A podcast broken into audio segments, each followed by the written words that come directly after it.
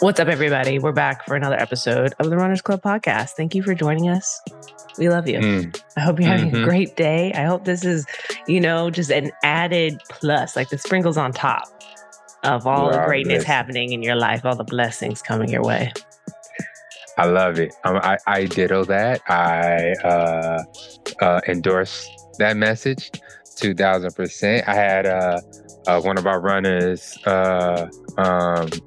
he runs with Tortugas, Manny, popped up in the DM. He really enjoyed our last episode.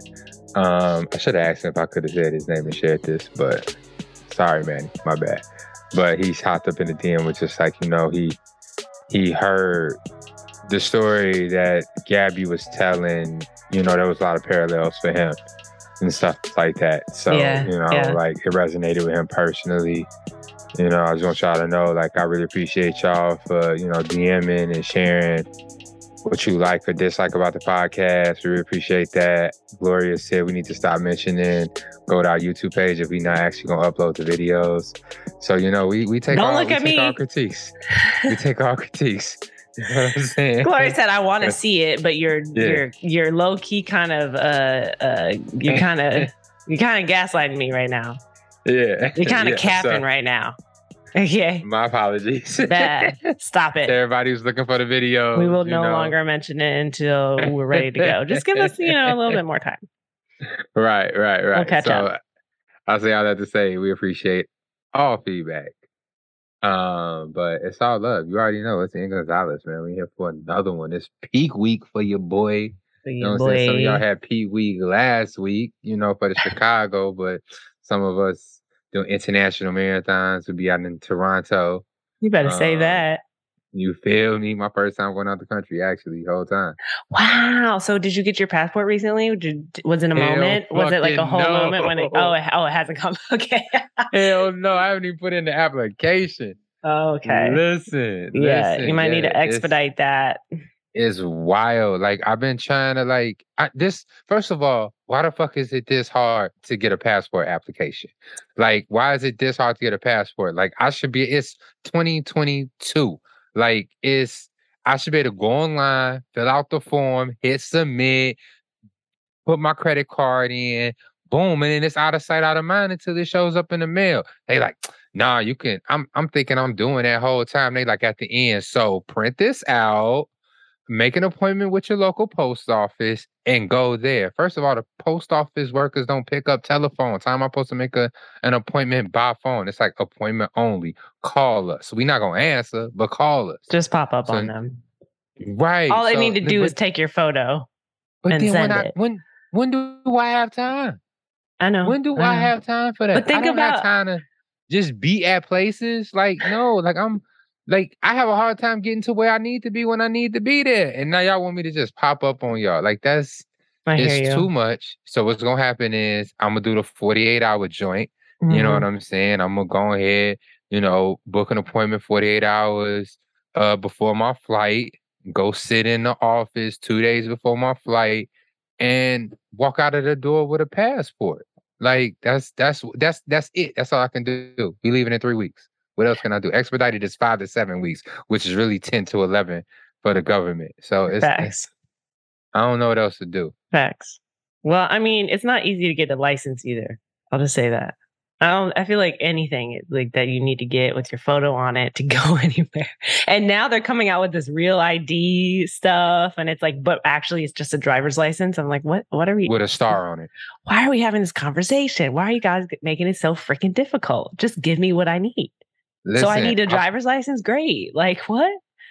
2,000%. I updated my state ID, right? Because, you know, I'm out in Arlington. You know, I'm out in a very, very white community. You know what I'm saying? So, you know, I just figured it would be safer for me as a black man to have an ID with an address that says I live out there. I belong. You feel me? Like, here's my address. I don't want no cop pulling me over on a minor traffic violation. Why are you in this area? Why are you out here? Like, you far from home. You supposed to be on 63rd in Chicago. Like, no. This is not that. I do that, you know, they give me the little paper joint. They supposed to mail me the physical copy. I still haven't gotten the physical copy. The picture on my paper copy has completely been wiped off from being in my wallet and stuff like that. And so now it's like, I'm just out here. The lady was laughing at me last night. She was like, yeah, can I see your... Yesterday, I went to the bank of my business account. It's like, yeah, let me see your ID. I handed the paper joint. She just started laughing. I'm like, yeah, you got to look at the old ID.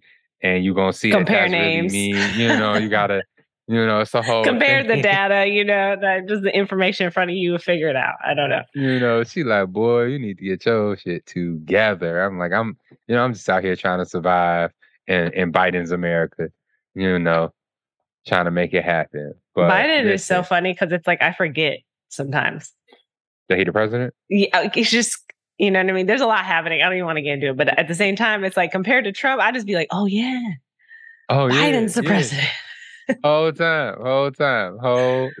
Biden is the president with his little old ass. Hilarious. Shouts out to Grandpa Biden. But, you know, this ain't that podcast. I don't want to trigger nobody. Nope. You know what I'm saying? Oh, my God. They were talking politics. I just got done listening to The Daily. I'm not ready for this. You know, but y'all here. It's peak week. Your boy running 20 miles this weekend. Congratulations. Good luck. Yes. I need all of the luck. I need everything. Listen, today's Thursday, so it's the Windrunners track. Shout out to the Windrunners. Mm-hmm. You know, I go ahead and follow Bay like a little puppy right on up to Montrose track. You know, do the little workout and stuff.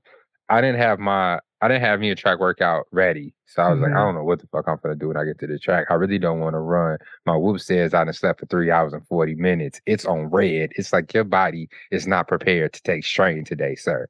So, you know, I'm like, you know, I don't know what's going on. And she like, well, just do our track workout. And so I look at it. Gee, the Windrunners be running. I did they track workout at my pace. Mm-hmm. And I skipped the cool down. I know, y'all, if you come to my Wednesday recovery runs, I tell you to cool down. It's very important to the process. Do as I say, not as I do. Right. Do the cool down. I was tired of running. I felt like not doing a cool down. So I stopped my run and it was like, oh, yeah, you just did 6.43 miles. I was like, Damn. And well, the difference though is that they're running faster, so the cool down feels like it's, you know, but when you're running at a slower pace and you already feel like you've been doing the most, the last thing you want to do sometimes is run more because it takes longer. Gee, let me tell you what they did to me. So the workout was 800 at 10K, 1200 at Look, Coach Robin, I know you listening. If I'm giving out too much information, you just need to DM me and let me know that, hey, keep that close to the chest. You got to chill. But in the meantime, in between time, ask for forgiveness. So it's, what did I say? It 800 was 800 at 10K, 1200 at 13.1, and 1600 at 26.2, right? And then 400 recovery, easy as fuck, in between, right? And then you do that twice, you know. So that's what I did, you know, of course, plus the warm up and everything. So I did that. I'm on my last, I done did majority of the workout. I'm on my last little, you know, 1600. I'm at my marathon pace. You know, I'm breathing hard. I'm at my second lap. You know, next thing I know, I hear Brittany just chattering. She been talking since she got there that morning. So she just chattering behind me, right? And I'm like, I got my headphones on. I'm listening to Bill Maher and Woody Harrelson talk shit about yachts in my headphones. And I'm just running. Next thing I know, I hear Brittany chattering. I hear a few other, you know, feminine voices going off in the back of my in the head. I'm like, you know, it's just getting closer. And, you know, you hear the steps, you hear the foot, you hear the feet. And it's more than three of them. You know, next thing I know, it's like, it's overpowering my headphones. It's like right there. So I turn around and I'm finna get swallowed by the Windrunners, right? You know, like they just like circle around. Mind you, I'm in lane 3. I don't touch lane 1 or lane 2. You're trying to mind your business. That's, that is their lanes. That belongs to them. We over do not there. Go there. Right. I'm good. I am 2 lanes over. I am in lane 3. Okay. Here they come. They just engulf. I'm like, oh my God, am I about to get swallowed by the Windrunners? Yes. They just engulf me. You know, Brittany say something slick as she running past. It stung a little. I know she ain't mean it. It was a joke. It stung a little. You know what I'm saying? I was feeling some type of way because they was doing a easy as fuck for 100. I was running my best effort. I was running my best effort. Okay. Like I was pushing. All right. And so they going. And then so for a minute, I'm just like in the middle. I was like, oh my God, I'm in the pack. This is what the pack feels like. And for a second. You know, it was short lived. And they just kept going, my baby right along with them and stuff. I'm like, they just chilling. I'm just giving out here, just giving my best little effort. And they just, oh, I'm running past you, Ian. Okay, thank you. All right. That's what I needed at the end of my workout. Right. I would have been all the way in lane 5. Way over there, like, don't even come over here. Let me just do the outer rings of the track. Like, matter of fact, is there another track nearby? Like, goddamn. Right. This is why the whole time I was going on the trail and not running on the track in the first place. Right. So, you know, that was my running experience this morning with the Windrunners. Shouts out to them. They run. They fucking run. Yeah. Their paces are wild and they run. Like, you got to see their legs moving. Because, like, of course, they pass me and they get around the curb before they pass me in the middle of the straightaway. They get around the turn around the curb, the corner, before I even make it into the corner. Right? So they're already on their way back to lap you. They on the other straight. They on the other straightaway. And so I look across and I'm just, you know, watching them in admiration, watching all of their legs basically move fast as hell in unison and stuff like that. And it's like, it's a beautiful sight. Yeah. It's a beautiful sight, but that's something to witness for sure. It's real. Yes. Wow. Yeah. My running experience this morning, since I'm 2 hours behind you, and you know, because it's only just now 9. I know it's 11 there. I went for a little quick run. You know, I'm trying to get out the door within the first hour of me waking up because, you know, I've heard that it helps to set your circadian rhythm and gets your everything moving. And so that's my newest practice. And it's the weather here right now is just chef's kiss. Okay. Oh. Sun be beaming. Right. It's just like gorgeous and it's not too hot. I'm like, this is my weather. This is what I've been wanting my entire life. So it makes it easier to step outside, you know, and get in a couple miles. I love that. I love that. I love that for you. Like it was cold as hell this morning. So please enjoy that. I was not dressed for Say It Run this morning. Summer's over here in Chicago, so enjoy that. Okay. Like, that I feel like I should stop talking about the weather in LA at some point. Don't. I feel like it's insulting. Like December 13th, no longer mention LA. Okay. Well, that's the day before my birthday. Until March 25th. Until March. Low key, like May. Right. You know, all right. That sounds awesome. Well, we have a guest, folks, and actually 2 guests. And so I just want to let them in real quick. Now that we've gotten our little intro together, look at that within 15 minutes. How good are we right now? Listen, we live it. Yes, we are. We're getting into the groove and we will be right back with our guests.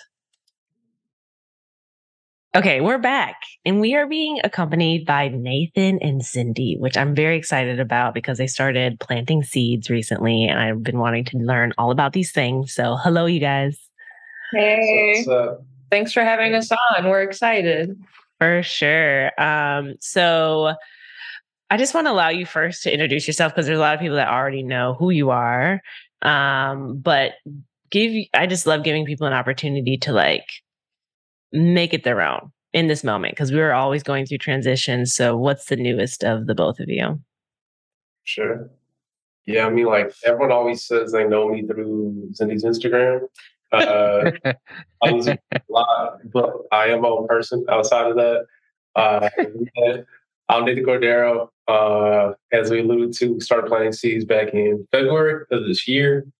But I'm just a gym bro. You'll occasionally catch me during a running workout when I feel like pulling up. Not really a distance runner like that, but you'll catch me at a 5K maybe and put some miles in. But that's me. That's a little bit of me. Love that. My name is Zindy Marquez, and wow, how do I describe myself? I am a Gumbo Fit captain, so I've known Courtney for a couple years and Ian. And I am a certified nutrition coach and also an RRCA level 1 certified coach. Also, shout out to Gumbo Fit for that opportunity. So I've been involved in the running community for a couple years now, and it's definitely like my community is running now these days. And I work for a civil rights organization here in Chicago, which is something that I am really passionate about. And I'm the daughter of Mexican immigrants, which is also something else that I'm very passionate about and is a big part of my identity. And we started, planting seeds together with Nathan in February, which is our little passion project, and we can share more about that. First of all, yes to all that you just said, and happy Mexican Independence Day, because I missed it this year because I'm in LA, but I'm like, I miss how lit the city gets in Chicago every year. And like, and then the opportunities you have to drive through like Lakeshore Drive and not be stuck, because like, I don't go north. If you're going north, I'm sorry, it's over for you. You're going to be staying there for a while. White folks look hilariously irritated during it, all of that. But like the times I've been able to like drive south on Lakeshore Drive and be in the middle of like the celebration of the Mexican Independence Day, it's like, it's so live and nobody can stop it. No one can get in your way. No one. Yeah. You take over the city. I love it. Yeah, actually, so Sarai, who we all know, she works for the Little Village Chamber of Commerce, and she asked me to help with the event this year. And it was such a bummer. It was raining all day, the day of the parade. So, I mean, people still showed up, and like, it was fun. It was a good time. But like, normally it would have been lit, like people passing out tequila shots, you know, but it was not quite the same vibe with it pouring, but it was a good. Okay, well, I want to know, like, where you two met first. Like, how did you two? What's the genesis there first? Because this is like a running power couple, right? Yeah, here. we love running fit bays. Yeah, yes. I mean, it was just another day in the hood, you know. We was at Douglas Park. I was at the time working at my previous employer. It was like day 5 of the job. And we were doing a volunteer event. I previously worked at a nonprofit at my block, my city. So we were doing a volunteer event in 2020, COVID times, where we were distributing PPE, so gloves, hand sanitizer, masks, the whole 9 yards. And Zindy's on the associate board of the organization.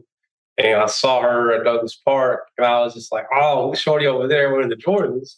Wearing the Jordans. It was like day 5 of the job, you know, so I was trying to be low key. I was like, I can't be caught up out here, you know, flirting on the job in week 1. So I kind of kept my distance, but I made my presence known. Yeah. Okay. Like that same day, I noticed him, but we didn't talk, you know. I was just like, okay, I see you, you know. And then he followed me on Instagram after, so you know, it went down in the DMs a little bit before we hung out. Yeah, like 3 pics, you know. You gotta let them know that you're there. You can't just follow. It has to be like a series of events. Yeah. No, for context, one of my really good friends went to high school with her, and I was talking to him on Instagram because we normally talk through Instagram, and he just like sent me her profile like randomly, and he goes, "Oh, I think this girl was at the event you were at." And I was like, oh, that's shorty with the Jordans. And then he's like, what? Because he wasn't at the event. So then right away I hit the follow button. And then, you know, it just started creeping and throwing some fire emojis on the stories. And then it took over. The fire emojis is weird. Fire. Like, what really got me was that he started posting about like eating plant-based. And I was like, wait, like I had not at this point. It is very rare to find a man who's into that. Because, you know, y'all be liking your burgers and your meat and whatnot. So I was like, oh, this is okay. You know, I'm vegan. Let's talk. Let's chat. Wow. Not the plant-based diet securing the win. I love it. But yo, the fire emojis is, yo, like that's the move because it's safe. You know, if Zindy wasn't interested, you could just be like, oh, you know, you fly, you know, I'm interacting with your content. But if not, you know, nah, baby, it's hot in here. Like, what's good? Like what I tell people is like all guys be doing the same stuff on Instagram. They be throwing like hard eye emojis on girls, like posting stuff like that, and it's very unoriginal. You know, not that the fire emojis is original, but I was like, let me learn about her interests. You know, see what she's about, and obviously we have some similar interests as she was alluding to. So then just took one there. It's calm. I love it. I love it. It's the swagger and the confidence for me. He's like, you know, like I just pulled up, you know, shot my shot. It went in, you know, threw a couple salads up there, you know. That's exact. In retrospect, now that we're talking about this, I'm like, so maybe he intentionally was like, she's vegan. I should post a salad picture. You know? There you go. I'm plant-based. Not even. I was doing that because I do that. But yeah. Romaine emojis left and right. You know. You got to throw out the bait. Yeah. I love that. So I'm assuming, Nathan, you asked her out on a date? No, actually. She asked me on a date, and then I didn't respond. There we go. You didn't respond? So right. I responded, but not to the question. I just started talking about something entirely different. It's like, G. Hold on. The question I asked was, do you want to go on a date? Yeah. Right. What I did was I built up some anticipation because so she asked me out through the DMs, and then I was like, "Nah, I'm gonna talk about something else right now." So I started talking about something else. Then I brought back up the question like a week and a half later, and I was like, "Oh, you still wanna go out sometime?" No, you know? But wait, it was so confusing because I basically asked him to get drinks, right? And he gave me the like he didn't really answer, but then he started. I wanted to plan this like voter registration and census drive with this nonprofit that he worked for and I was on the board for. And so I was like, oh, let's like, and then he dived into that. He started like planning that internally and was like, this is how we going to make it work. Can you design this? So I'm like, why is he helping me if he's like, you know, he was going the extra mile outside of his like job description. I'll tell you organized. That is within my job description. It was not. And so but you know, he did circle back a couple of days later and was like, let's get drinks. So I was like, he wanted to be the one to ask. Right. Yeah. You started playing cool. I love it. Listen, I love y'all. Y'all are awesome. I love the story. I love the energy. Y'all be fine as hell on Instagram and stuff like that. I especially love the Planting Seeds content. That is my favorite.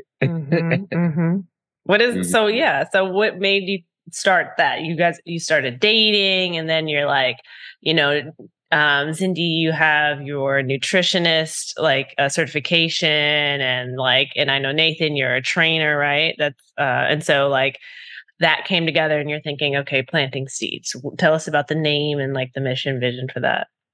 Yeah, I think like, so for me, it was definitely so like health and wellness wasn't really ever a priority like in my household growing up. And it was just literally because my parents were focused on like getting food on the table, period. Right. Like they weren't concerned with like, oh, my 8-year-old's eating hot Cheetos at like in the morning. Maybe they should be eating something else. Right. Like it's like, it just wasn't really talked about nutrition or like working out and things like that. And also like my dad, I always wanted to play sports actually. And he like was like, no, sports are for boys. So like, I didn't really get into any of that until I like was able to make my own decisions as an adult. And I was like very unhealthy at one point in my life and really overweight. And that like, you know, my mental health was being affected. My relationships were being affected, all of it. And so there was just like you know, it got to a point where I was like, I really need to do something about this for myself and for like the longevity and health of my life. Right. I don't want to like have health issues like when I'm older and like all that. So it was like a really personal decision for me. And then when running kind of just like, and going vegan happened along the same time, that it just like escalated it for me even more. Cause I'm like, wow, like being vegan made me feel the best I ever felt in my life. And then also like running gave me more than just like, it proved like I proved to myself that my body could do incredible things, but also it gave me a whole community of people that was beautiful. And it just transformed my life in a way that I was like, you know, I feel like often the barrier is like getting started for people. Where do you start? Mm-hmm. And like food is also such a hard thing because it's like so involved and it can be a vulnerable thing to talk about. Mm-hmm. So like I got, that's how I got really interested in it. And then with him being like a personal trainer, I was like the food and the training together and like, and it's focused around plant-based nutrition. And so we were like, plant the seed as in like get started. Because for us, we really love to work with like novices, newbies. So that's what I would say. Sure. I think for me, like I always grew up a very skinny, scrawny kid. With like no muscle on my body at all. It's like no one thought I like worked out or really did anything like active like that for real. And then when I got to college, I just started taking like lifting a lot more seriously and taking my body a lot more seriously. And I actually I've been a pescatarian since I was like 13 years old. So like a very long time now. But I even then cleaned up my nutrition even more in college and started to reap the benefits of that. And then I was training people in college, like unofficially. I wasn't certified at the time, but a lot of people just see me at the gym and just like slide in my DMs and be like, yo, can you like train me? I'd be like, oh, for sure. So it's working. And did that for about 2 years. And then kind of going into like 2019, 2020, I started doing more so like consulting. So I was just building out like fitness plans for people. So I kind of already had that experience under my belt. And then fast forward to 2022, we were wrapping up our certifications at the same time. I finally got certified as a trainer. She got certified as a nutrition coach. And we're just like, let's do the thing, you know, and let's start it. But I think it really is for us about working with beginner clients or even people just trying to get better at programming, how they go about their fitness, their nutrition. And beginner kind of means a lot of different things. You know, it could be maybe you haven't really been in the gym at all, or maybe you are in the gym, you just don't know your way around everything. Or maybe you're, you know, we also offer like runner strength program right now. So maybe you're a runner, we've never really done strength training and really honed in on it. But that's what we're really about. And it's been awesome starting since February officially. Or like having a structure around, like so a lot of people will just go into the gym with no plan and be like, I got this list of like some 4 exercises that we're going to do. Ian raised his hand. Yeah. But then it's like, what are you going to do? Like laying out an 8-week plan, right? So that it's like you're progressively working towards something, gaining strength, gaining muscle, like that. That's like what we do. That makes it easier for someone to then just walk into the gym, have a plan. And that's often the feedback we get, right? It's like, it feels so good to walk into the gym and not think about what I'm doing because I have my like day. Right. Yeah. It takes away that pressure of like, you know, oh, I'm not going to go today because then it just like alleviates the work that you have to do to even get yourself through the door. Yeah, I think so, that's. Or go ahead, Ian. I'm sorry, I was going to go back a little bit. So, Zindy, you have been a vegan the entire time that I've known you. Mm-hmm.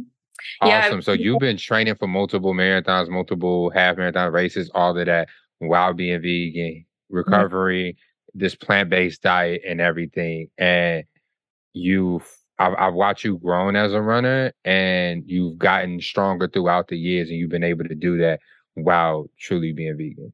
Yeah. Yeah. I've been vegan for 4 years and I've been running for like 3. So yeah. And yeah. Did it take like some tweaking once you became like an athlete to find like the right combination of foods, the right foods with high protein value? And I know, Courtney, you just kind of speak to this too, because you're vegan sometimes. And and so like, you know, did you have to tweak your diet a lot? Did you have to add more of something or just more food in general and stuff like that to be able to recover your body as an athlete? Yes, I noticed that actually. I learned that last summer training for my first marathon.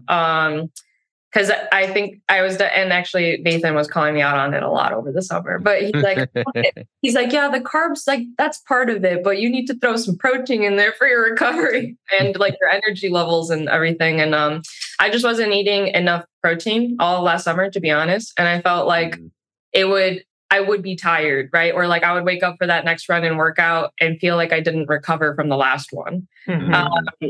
So I would just consistently be like completing to deplete my energy levels and but not like replenishing it with the energy, the protein that I needed. So I learned that. And like, I did run the marathon, like I completed the whole training cycle, like not really being aware of that until after, when I like reflected on how that went and how I felt on race day and how I was like fueling during my long runs and all of that. I was like, oh, like there are some tweaks that you have to do on a plant-based diet that can help, you know, so that you do recover faster and that you perform better. Mm-hmm. Mm-hmm. I love that. And so living like this life, you know, completely yourself, you are able to take those personal lessons and then apply them to your clients. Yeah, for sure. Like that's, yeah, we haven't worked too much with runner endurance athletes specifically. I mean, they come and cop the runner strength plan and then go on with their training, you know? But some of the other clients that we work with are more like with their strength training in the gym and then, yeah, talking through their nutrition. But yeah, for sure. Like my lived experience informs how I help others and like how I just coach them through their like nutrition goals. What are your top sources of protein as like vegan protein? Yeah. And I'll be totally transparent, right? Like it is difficult on a plant-based diet to like eat a high protein diet while not increasing your calories intake significantly, right? Because so I mean, I eat a lot of tofu and like there's also the option to buy high protein tofu, which like has just higher protein in it. But yeah, otherwise I just try to pick higher protein veggies or like quinoa that's higher in protein, eat some lentils, instead of eating regular pasta, I'll buy like banza, that's chickpea pasta, cause it has higher protein content. Mm-hmm. So just like finding those ways to increase protein, because it is, you know, it's not as easy for me as like eating a piece of salmon that has like 40 grams in that. Right. Whatever. Like, so it's like for me, my whole meal with all my vegetables and everything will be 40 grams, not just that piece of salmon. So yeah, it's like, it takes a little bit more like thinking about it and centering the meal around the protein that you're going to eat. Yeah. I mean, I feel the same. And that's also kind of why I've just let go of any sense of diet restriction and just kind of gone towards just eating what I want to eat. I definitely eat more vegan at home. Mm-hmm. But because Matthew is like still like, I'm a vegan 100%. He's the one that got me to be vegan. Because when we met and when we started dating, I was pescatarian. Cause you know, and then I let that go and was eating everything. And then we were like, no, let's be vegan. And then we were vegan for like 6 years. Wow. And Matthew still like, he holds on to it strongly. Sure. And now, so I eat primarily vegan at home, but sometimes I'm still just like, I kind of want some chicken. Cause I feel like I'm so depleted in my energy and I haven't quite yet understood how to best get the nutrition that I need as an athlete. Cause it's one thing to not be an athlete and move your body and run the way that we run and be vegan. But when you're training for a marathon, I feel you being tired all the time. It's hard. Yeah. Yeah. So I think it's just like, so exactly what you just said, like when you are an athlete, your protein like intake needs to be higher, just like you're exerting more energy. So you need it to replace it as like, rather than someone who's just sedentary, right? Working an office job and like doesn't do activity, you're going to need less of it. So so typically actually I just worked on a Planting Seeds post for this. I will go up tomorrow. Okay. We'll look out for that. Yeah. But yeah, so you typically like athletes should be consuming like how it works is like 1.2 to 1.7 grams of protein per kilogram of body weight. So like, and it's like that. So typically that's going to put you somewhere around like, depending on how much you weigh, of course, like 120 plus grams of protein per day. And so like a good way to break it up is like usually it's recommended to do like 20 to 30 grams per meal, or even your snack, right? Make sure it's like 20 grams so that you split it up throughout the day and it doesn't feel like, oh, at dinner time, I have to eat 80 grams. Like that's not possible. Yeah, that's crazy. Yeah. Wild. Or it's possible if you're not vegan, right? But like, when you're plant-based, it's a little harder. So yeah, it's just like a little bit more like intentional about your planning and like what you're going to eat and just spending more time with it. But I will say, it is not easy, right? If it were easy, everybody would be out here doing it. So yeah. Ian, do you have to hop off? Yeah, in a minute. I'm still good right now. Ian's important, you guys. We just have to say Ian's important. He's got the Nike team at his store about to look at some stuff and talk about some important things. So, I might have to carry the rest of the interview, but it's okay. We're a team. We work together. That's what we do. You know what I'm saying? Sometimes we pass the ball. It's an assist. But listen, Nathan, like, are you still a pescatarian? Yeah. Like I said, I've been going strong with pescatarian for like 13 years now, whatever. But I was vegan last year for like a month. I did the whole like January. I love you. I did it like just do it, just mess around. I'm dabbling to like really strong plant-based and a little bit with vegan, but I really just prefer being pescatarian. But even within that, I'm still trying to make sure I'm getting the healthiest sources of everything. So like I don't really do like the farm-raised fish. And even explain that to people, like, don't grow on a farm, like this shit that's bitch don't grow on a farm. And you don't know what they're feeding them on a farm. Yeah. We've heard the stories. Yeah, like wow. But go ahead. I know. So I do have a question, like because I feel like at this point in time, like you can't eat fish every single day. Yeah. So I mean, are you choosing because you have the option of eating like a high protein fish like salmon? Are you eating fish on the days where you're doing like a tough workout and you need that recovery, and then eating mostly plant-based on like non-workout days, or like is there some thought process behind when you're choosing to eat the fish and when you're not? A little bit, yeah. So I do try to prioritize just higher protein in general, if that is fish or something else, when I am like lifting that up to heavier day. So like yesterday, for example, like my Apple Watch had me at like 1,500 calories burned. That was, we did 2 workouts yesterday, right? It was Tuesday. That's Tuesday. Well, man, I got my days mixed. But Tuesday I strength training and then the track workout with Gumbo. But I'll be working. Listen, y'all gonna be fine as hell next time. But yeah, to answer your question, like I really try to prioritize just more calories, more protein on those days, especially. So like that day, I remember I went to Potbelly. We got like a big tuna sandwich, so 70 grams of protein right there. Mm-hmm. Like as a vegan, you can't really do that. You can't just eat 70 grams of protein for the most part. Unless you're getting Impossible meat and stuff like that, where it's like, I feel like you can get, because one burger will have 20 grams of protein in it. And then they have the little sausage link. I mean, I feel like there are ways. For sure. But I will say, like, just to that real quick, like I try not to consume a ton of the processed. Like, right. Exactly. Meat, right. So like, yeah, it's a good supplement sometimes, but I don't want to like do that all the time. That's how I was feeling, where I like was like, right. I don't know, maybe I should just eat the meat.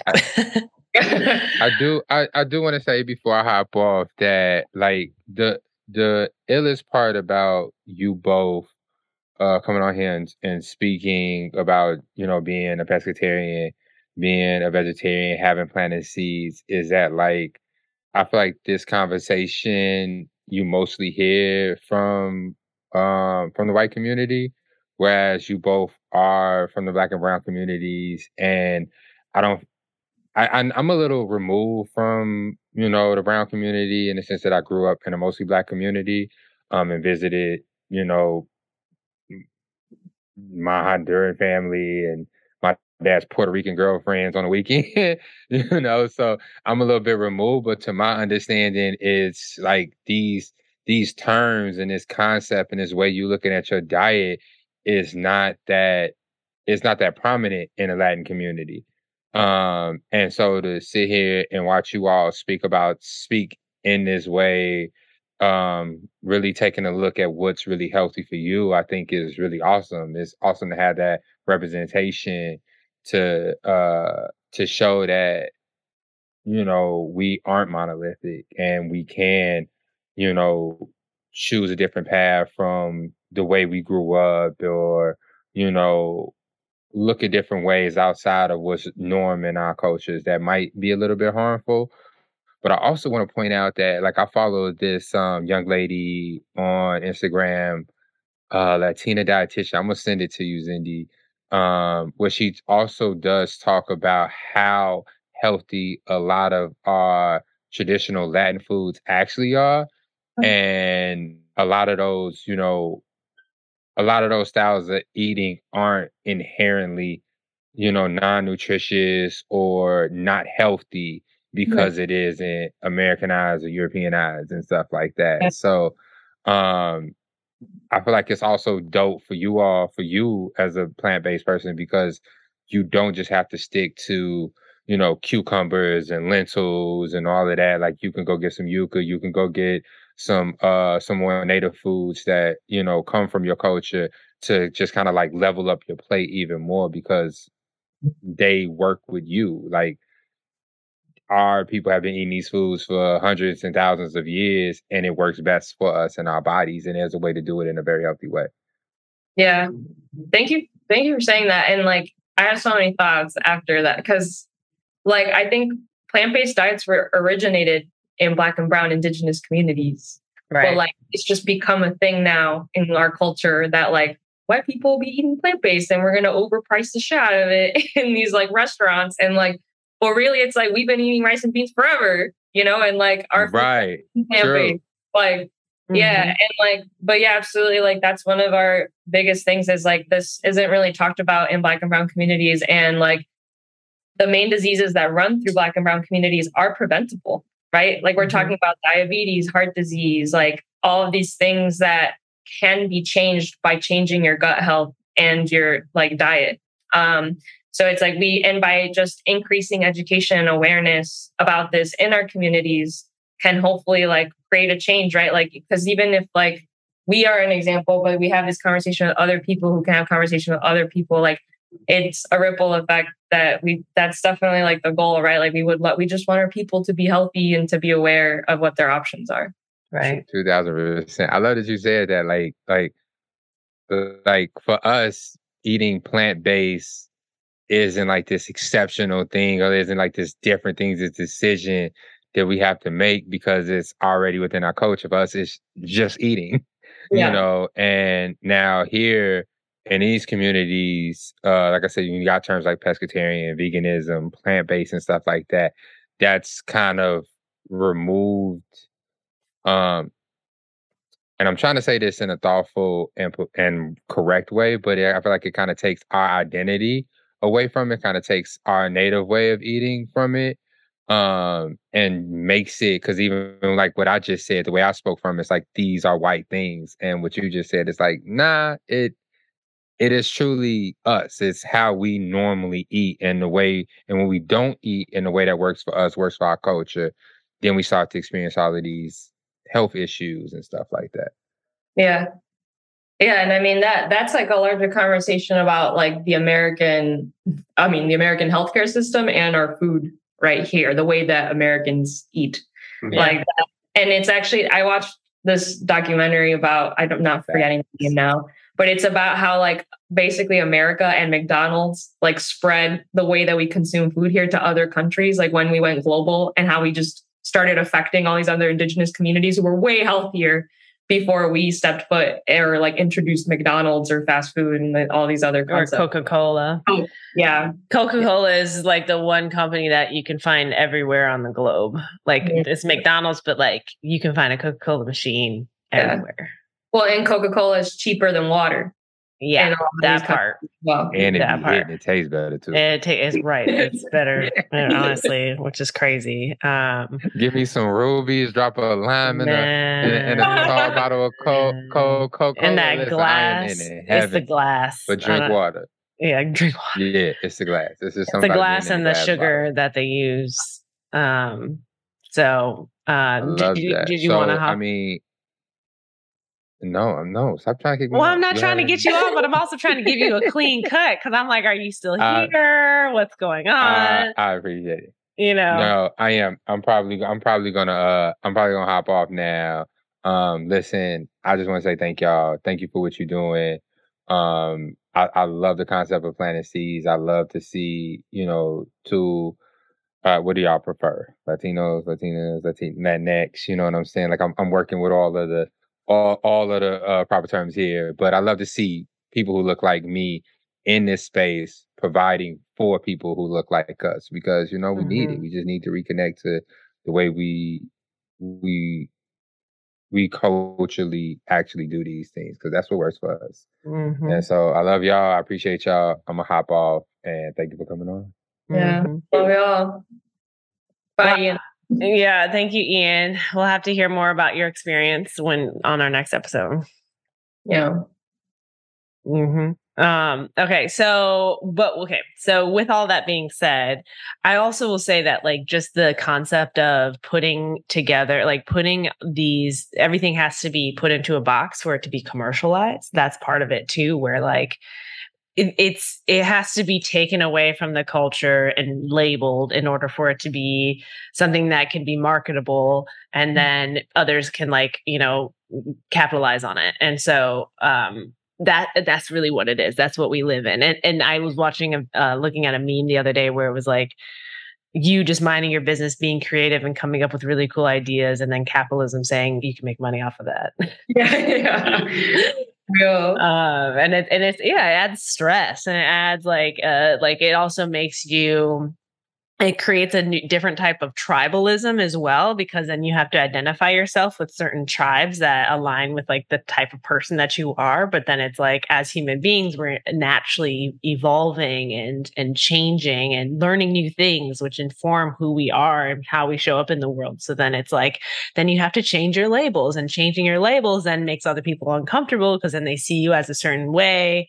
And like, I've experienced that just even being like being very much plant-based for a very long time. And then now like being like, I don't know, whatever. Yeah. Like we can, Ian's going to crack jokes about me being vegan sometimes now forever. Yeah. And it's like, it is what it is. It's fine. It's all friendly and for fun. But then it's like, yeah, like so many people have known me as vegan for so long that now it's difficult for me to kind of like shift and become something else, or like now have to be like, okay, so what is the label you're going by now? Yeah. Yeah. Or even like the negative connotations that come with some of it, like especially vegan, right? Like it's like, oh, well then you just must feel like you're so superior to everybody else because you eat plant-based, and I don't ever feel that way. Yeah. Right. And I always try to be the person too, who isn't like pushing it on others. That's I don't want to drive you away from this idea or concept. And like, and I do feel like it's something that you need to be ready to explore it, and you need to be, that's on your own time. Right. And it's like, if I will willingly have conversations with anyone about it, if they ask me, but I'm never going to just talk about it or be like, everybody should be vegan. Cause I also don't think that that's true either. I think it's just what works for your body. Right. And like, for me, it's like, this works for me. And if anyone else is interested, and you don't even have to be 100% plant-based, right. It's like, let's just talk about what plant-based diets look like. Like Nathan eats mostly a plant-based diet, but still consumes fish. Like and that's possible. And that has significant impacts on your health. Yeah. Cause it's like, realistically, we should all be eating more of a the larger percentage of our diet should be plant-based. Yeah. And that's like more of how I'm seeing it, is like the percentage of everything that I eat. Cause like, I'm not going to go back to eating meat every meal. Cause that used to be me, where I felt like I had to, the plate wasn't full unless there was some sort of like meat protein that was from an animal.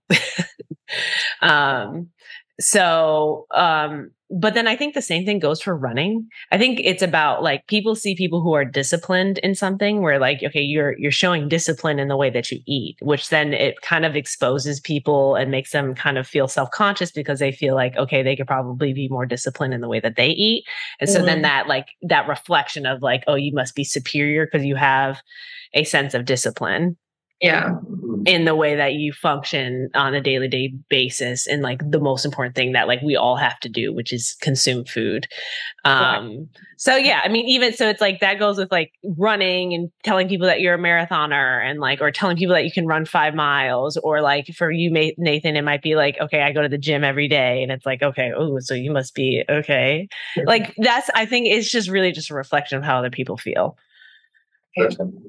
No, that's true. It makes you think about, because he recently, like he tells me sometimes about how he's at work and he'll like, they'll have pizza there or something one day. So he like eats some pizza and they're like, oh, Nathan's eating pizza, right? Like it's a thing. Yeah. Yeah. It's like, I'm a human. I feel like we have learned like this is also just a very human thing to do, right? Like people will project their insecurities onto like others. And so then it's like, we have just learned too, that it's like, it's not even about you, you know, it's not about me. It's like, it's literally like, this is something you are feeling and that's okay. So, you know, I'll hold space for you while you work through that, because it actually has nothing to do with me. But yeah. So how have you worked together to become like kind of a better runner, I guess? Cause like Nathan, I do want to get into like you as a personal trainer. And then like also with Zindy, I feel like you're seeing the way that you've explored running. Through like joining Gumbo Fit, and then like understanding too where we all runners get to a place where like, oh, we need to like lift weights. I mean, I think I just have like a pretty unique background than like some traditional personal trainers. So a little bit more about me. I did track for 3 years in high school, and I did cross country for 1 year. While I was never marathon running per se, I do have a little bit better understanding on like feeling your body for running with that. And even when I was in high school, I'll be the first to tell you that I did a really poor job of feeling my body, but that was just because I was poor more than anything. But yeah, so like when I did track, I was like a 400-meter runner primarily. And then when I did cross country, I did the 2 and 3 mile, because that's how like cross country works in Chicago, at least. You kind of see like, oh, my body needs different things versus if I'm just being a gym bro, lived in 24/7. But as I got older, I kind of went through all these different phases with my like fitness and my like being an athlete. So when I was in college, I did go through like the very, very meathead gym bro phase, where like you just in the gym nonstop, pounding meals, dirty bulking, the whole 9 yards. And then I have a really fast metabolism, which caused me to burn calories at a really high rate. And I didn't have a car in college, so like I would like bike everywhere. So like I went through a phase where I was like eating 4,000 calories a day and like losing weight. So like I tell people, but like I have these experiences to draw off of is what I'm getting at. And I've also like gone through the putting on weight too fast and like losing my like mobility and like my joints feel achy and stuff like that. Just because as a person I alluded to earlier, always being skinny growing up, I did at one point have all these goals to like put on all these pounds and like look a certain way, that I don't anymore. But you know, when we started dating, I think her running changed a lot over time in a very short amount of time, because when we first started dating, she was like terrified of jumping this like 1 mile relay, and I always gave a shit about it because I was like, just run the mile, bro, like chill, like it's not that deep. I was like, all the people there, like they bump you, like Ian's gonna be clapping for you, Courtney's gonna be over there, you know. It's gonna be, back in 2020, but you know, in a very short time period, she went from that to being a marathon runner, probably for like a year. Honestly. So with that, you know, I'm like a very observational person. Like I just be like people watching all the time. So like I would like see like firsthand like her body like breaking down. And like watching that firsthand, I was like, it was pretty obvious to me. I was like, you need more calories, you need more protein, you need different vitamins even. Like I had a structure of magnesium and a couple other things that I just knew would help her recover better. But yeah, when it came to strength training, that was kind of like adding that piece to the puzzle, because I think in general running, the injury rate is really high.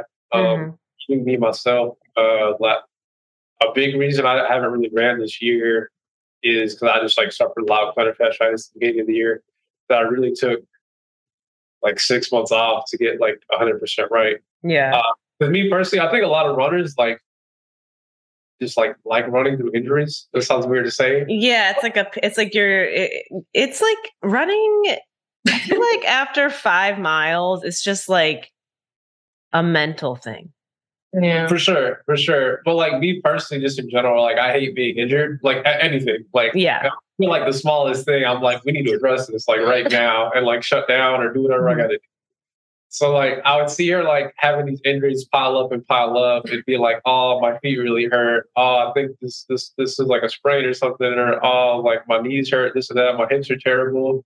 And I was like, we kind of just need to like tear everything down and like start from scratch and get you. Yeah. And even that, she was like terrified to go to the gym. Like the first like month she went to the gym, she'd come home crying and being like, oh man, like I don't know what I'm doing over there. And I was like, nobody else knows what to do it either. Like, I mean, but you were with Zindy. Like you were together, or were you going by yourself, Zindy? We were not together because she decided not to sign up at the gym that I was at the time. Yeah. She decided, I kind of, when sometimes you just want to do it yourself. Yeah. I was having one of those moments, but also, no, I mean, 100%, like Nathan taught me everything that I know about strength training. And what I will say is like last summer, I did have more like nagging, like just like mini injuries that would pop up throughout marathon training, when your like feet hurt or your hips hurt or whatever. And I was not really strength training right outside of like that one session with Mama K that we were doing in the Gumbo Fit cohort. Yeah. I really should have just like, what I noticed is like this year, so actually after the marathon, I took the winter to really just strength train seriously for a couple months. And then I came back early this year to, I was like, damn, after Shamrock Shuffle, I was like, I need to start running because we going to see what we were going to run this year. And then I was invited on the Gumbo Fit HTC team. So I was like, okay, I gotta get my life together. But one thing that I was like, okay, if I'm going to start running again 5 times a week, I need to strength train twice a week minimum. Right. Yeah. And wait, say that again. Say that one more time, just so everybody can hear it. If I'm running 5 times a week, I really committed to a strength training twice a week minimum. Okay. Yeah. And I kept that all summer. And I mean, this summer was like totally different than last summer. I felt like way stronger. And then I completed HTC and finished, and I was like pain free. Yeah. Wow. And I feel like that's like a reflection of like, you should like strength training really does significantly add to a runner's training. Yeah. Especially as women, like we lose our muscle.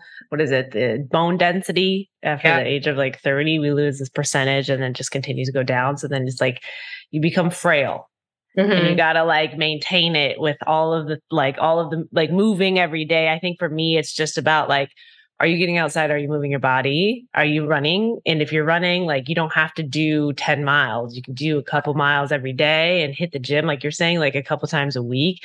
And, and then I, even just like, I think there's an expectation to just point out that point of like hesitation of going to the gym and not really knowing what you're doing. But like going and being like, okay, I can put in 75, 80%. I don't need to. People like to go like 150% day one, and then they get tired and fatigued because they've overworked their muscles, and then they don't want to go back to the gym.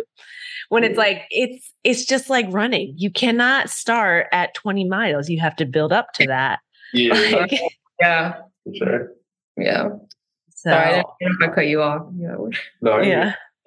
But yeah, I mean, I think with running, it's like I always think of like what Caleb Jeter always says. It's like running's a balancing act, one leg to the other. Oh, yeah.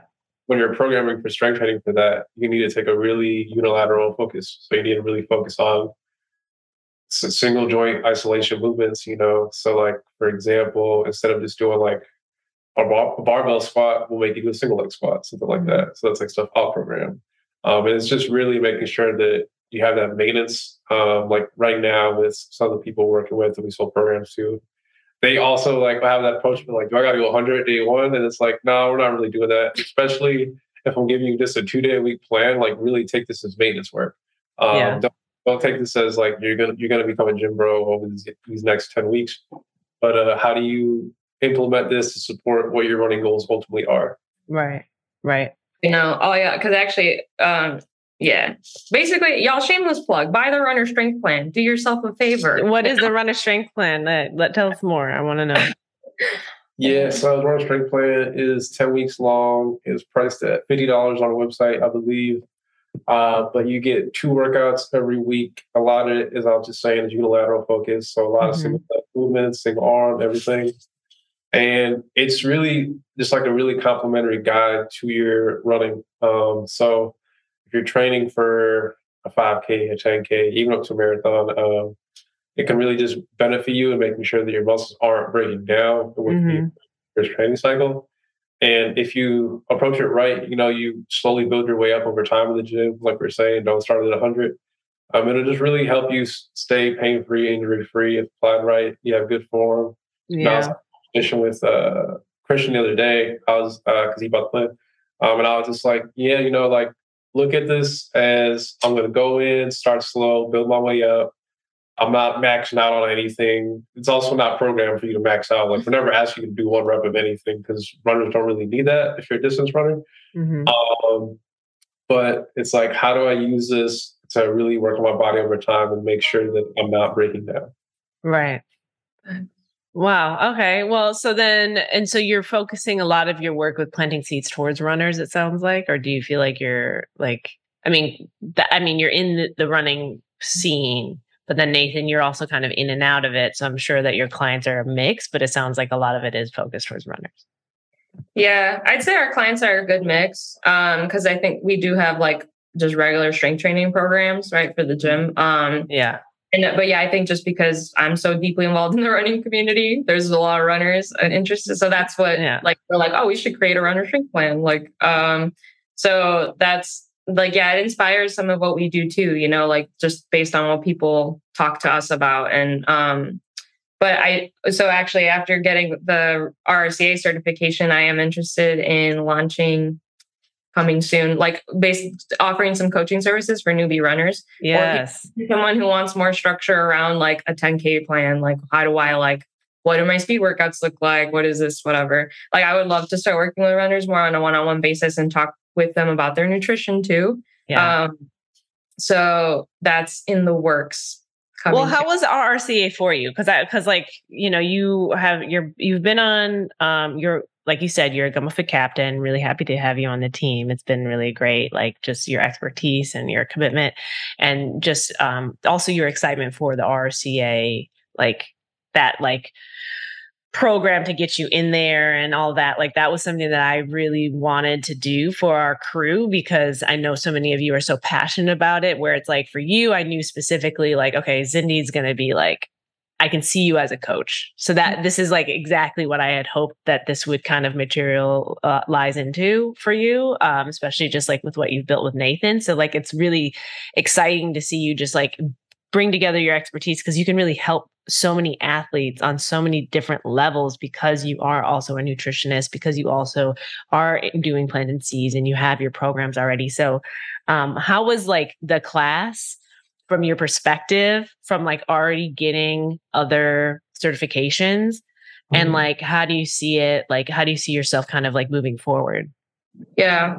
Yeah. I thought it was good. I thought a lot of it, honestly, probably 50% of it, or if not more, I kind of already knew. Cause I feel like when you train for a marathon, like something like a marathon specific, you learn so much just through your experience. So I felt like I already had a good base going into it. So it really just complemented what I already knew by like teaching us how to properly program a training plan, right? So it's like how to write one, and like how much you should increase mileage per week, what like the different stages of it are. Like, more of that stuff was really helpful to know, so that, you know, like that's really helpful to understand how to write a training plan for somebody, or how to appropriately train a speed workout, and what are more appropriate speed workouts depending on the distance that you're trying to race.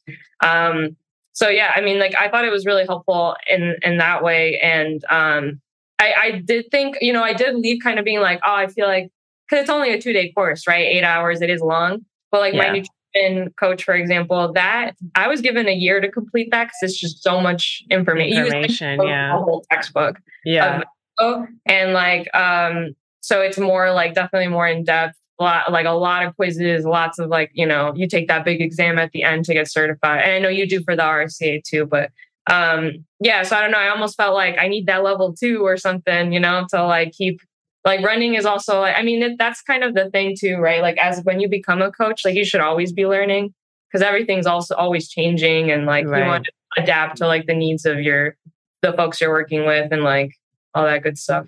What's interesting about running is that, like, there really isn't there isn't an expectation for you to have a coach or certification. Like, it's actually not people know this, but like, I remember asking around and being like, okay, if I wanted to be a coach, what is the pipeline? What's the roadmap? Yeah. And everybody around me was like, well, you could do this, but like, no one really expects you to know this. And I realized with running, a lot of coaches just coach from being like a runner themselves, being coached, and then knowing like certain things. Like, a lot of people aren't some of the higher up coaches that you know of that have big names don't have any certifications within running.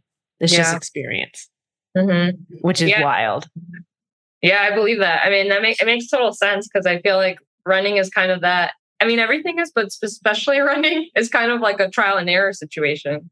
You like learn from your mistakes, like, and it'll be like that really shitty run you have, or you didn't fuel and whatever, everything went wrong, and you're like, okay, I mean, now I have all these takeaways though for the next one. And I feel like it is kind of that experience whenever anyone starts to do like long distance running. Yeah. Cause you could take like courses and get certified in like general health and wellness. Cause like, you can be a trainer at the gym and do that. But like, very not many people. What I realized when I took RRCA was that like, there's a lot of people who were just taking it because they wanted to learn more as a runner themselves. Like, didn't even want to be a coach. They just wanted to just be there and learn about running. So it's an interesting thing.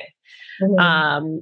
I guess, so I'm curious now with what you're creating, and you're now going into the fall. Do you have any programs that you're starting for just like prepping runners during that, that Midwest winter season come out on the other end, badasses and like, you know, I mean, we just launched last week, the intermediate strength plan. Okay. So it's like we have the beginner one, which is like for somebody who's straight up maybe has never been in the gym before, or but has no idea how to structure a workout. Mm-hmm. So that was like that one. It's it's more beginner friendly. And so then we were asked by a couple folks, like for something a little more challenging for someone who might already know their way around the gym, like, and so we created the intermediate strength plan. That would be like a good plan for like if a runner just finished their marathon and now they're going to take some off season through the winter, like get the intermediate strength plan.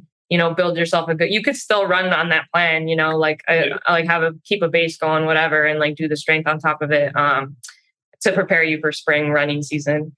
But yeah, otherwise, like, I think like we still need to spend time, in the works with the running coaching side of things.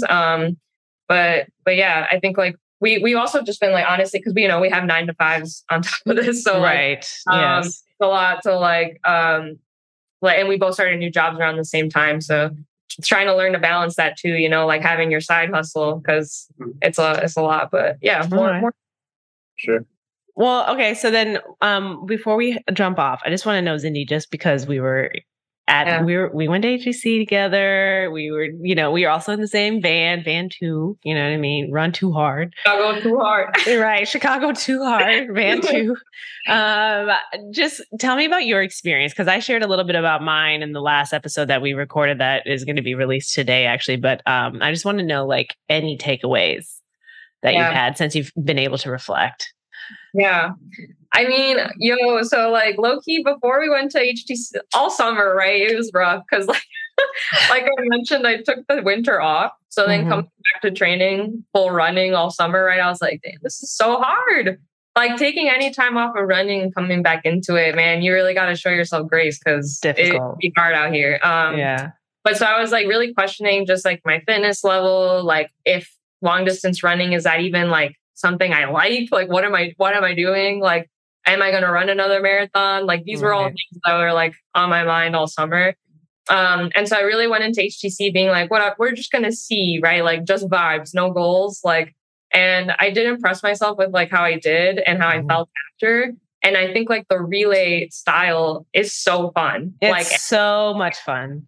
And like, it makes long distance running fun, right? Cause like sometimes it could be like rough out here, just running 26 miles straight for hours.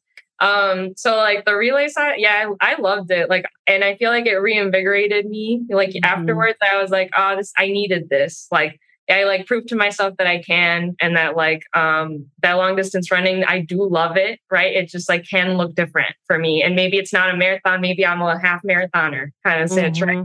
Unless it's the relay, then I'm all in for it. But yeah, I don't know about you, but during my legs, I just remember like in the second and third leg, like, oh my gosh, I'm so glad that this is not a marathon. Yeah. Yeah. Like I'm going to be done in like 1 mile. Yes. Yeah. The breaks were like clutch. It really did. Like, you know, I mean, they weren't super long, but still you don't have to like continuously run for a very long time. So yeah, I mean, it was amazing. Also Portland, like the scenery was great.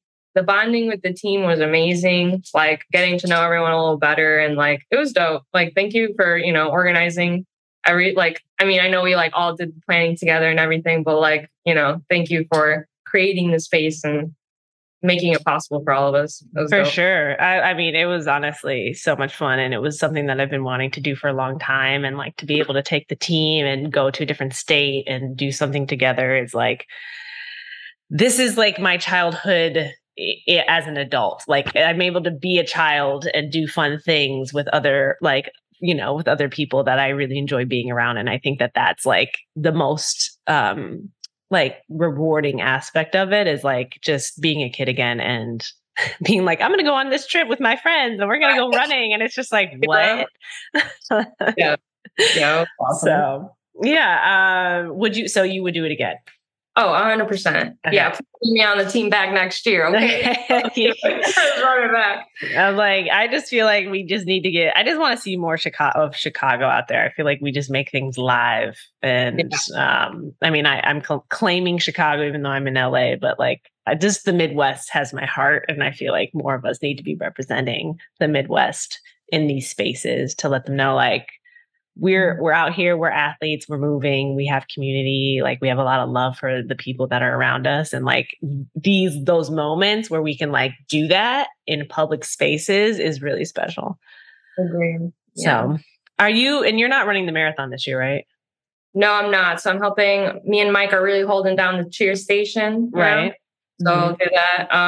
And no, I think I got to run one more marathon because I need my redemption one, you know, because mine went so bad last year. I feel that. So like I might do, I'm hoping to do one next year. Not sure which one yet. Mike's really trying to get me to do LA. We'll see. You should. I mean. Yeah. But I think you should. Yeah. But otherwise, might look at one in the fall. But yeah, this year, there's no more running plans on the schedule. Just, you know, doing the community rounds with Gumbo and then we'll see. Awesome. Nathan, do you have anything to add that you're working towards this winter? Anything before we hop off? Nah, it's not a big race, but I'm just going to do Hot Chocolate 5K, you know, come November. Yes. I haven't even done the Hot Chocolate yet. And I've heard that it's so much fun. Yeah, it's a good time. We did it last year. So now we're trying to make it like our annual thing, but like do it every year. Is that in November? Yeah. I don't remember the date. I forgot. Yeah. Okay. I think it's first weekend. Something like that. Perfect. Okay. Cute. Okay. Back to the running base situation. See you guys out there looking cute. Yeah. And honestly, like, I think like, well, a lot of people like the hot chocolate, but I feel like it's underrated in the sense that like everyone's looking towards like Shamrock and like the half of the marathon, but it's like, that's a fun little, it's giving when you marry into a family that runs and then you have to run the turkey trot. That's what it's giving. Yeah. Hell yeah. Those are our goals. We aspire to be that family. Same. Like my kids are going to be running. Like I'm like, I, if anything, I'm like, I hope that they do cross country. Cause like was never introduced to cross country. And I'm like, I feel like that would be really great to just like be that family that runs. Sure. They should. So, tell people where they can find you. So that we can make sure everyone follows and supports. Yeah. Right now, you go to our website, PlantingSeedsChicago.com. You can also find us on Instagram. What's your Instagram handle? PlantingSeedsChicago, I think it is too. Yeah. And then individually, mine is just my name, Zindy Marquez. Shout out having a unique name so you get your handle right, you know? Yeah. And then, Nathan is... The Nathan Cordero. And also we are now on TikTok also. So, yeah. Ooh, what's the TikTok? Is it Planting Seeds? So it's underscore planting seeds. Yeah. Okay. I'll follow it now. Sure. Awesome. Yeah. Okay. Well, thank you so much for joining us. And I know like Ian's probably like, dang, I probably had so many more questions. So we'll probably have you guys back on and get it like another little check-in on how you're doing and all of that. Yeah. Thank you for having us. Of course. Yes. Have a good rest of your day. Thanks. You too. Okay, so that was our interview with Nathan and Zindy. Make sure to follow them, support them. Planting Seeds is really dope. Ever since they started, I've been just kind of like watching what they're doing, and it's just like, growth. So how you can best support is by following, liking, and sharing, right? Participating. Buy a fitness plan. Clearly, I'm by myself just talking. So I'm going to wrap this up. But this is another episode of the Runners Club podcast. I'm your co-host, Courtney Phillips. Ian, he had to hop because he's got important things to do. But I'm going to give him shit next time we hop on because bruh, this is for the two of us. And where are you right now? Look at me. Just look at myself in the screen by myself. I don't have Ian giving me shit. It's just me looking at me. So if you've gotten this far, I love it. Follow, subscribe. You can send us in your listener letters. It's the Runners Club Podcast 773 at Gmail.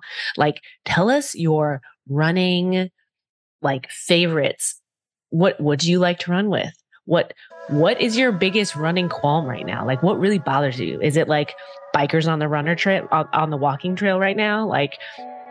What's really eating at you and you really want to talk about it? Because we can have a moment. We could do it we can have a little bit of a read moment on the podcast where we talk about shit that annoys us within running. But then it also could be what I'm really loving right now is the Goop sunscreen. That's personally one of my favorites because if you're not wearing sunscreen,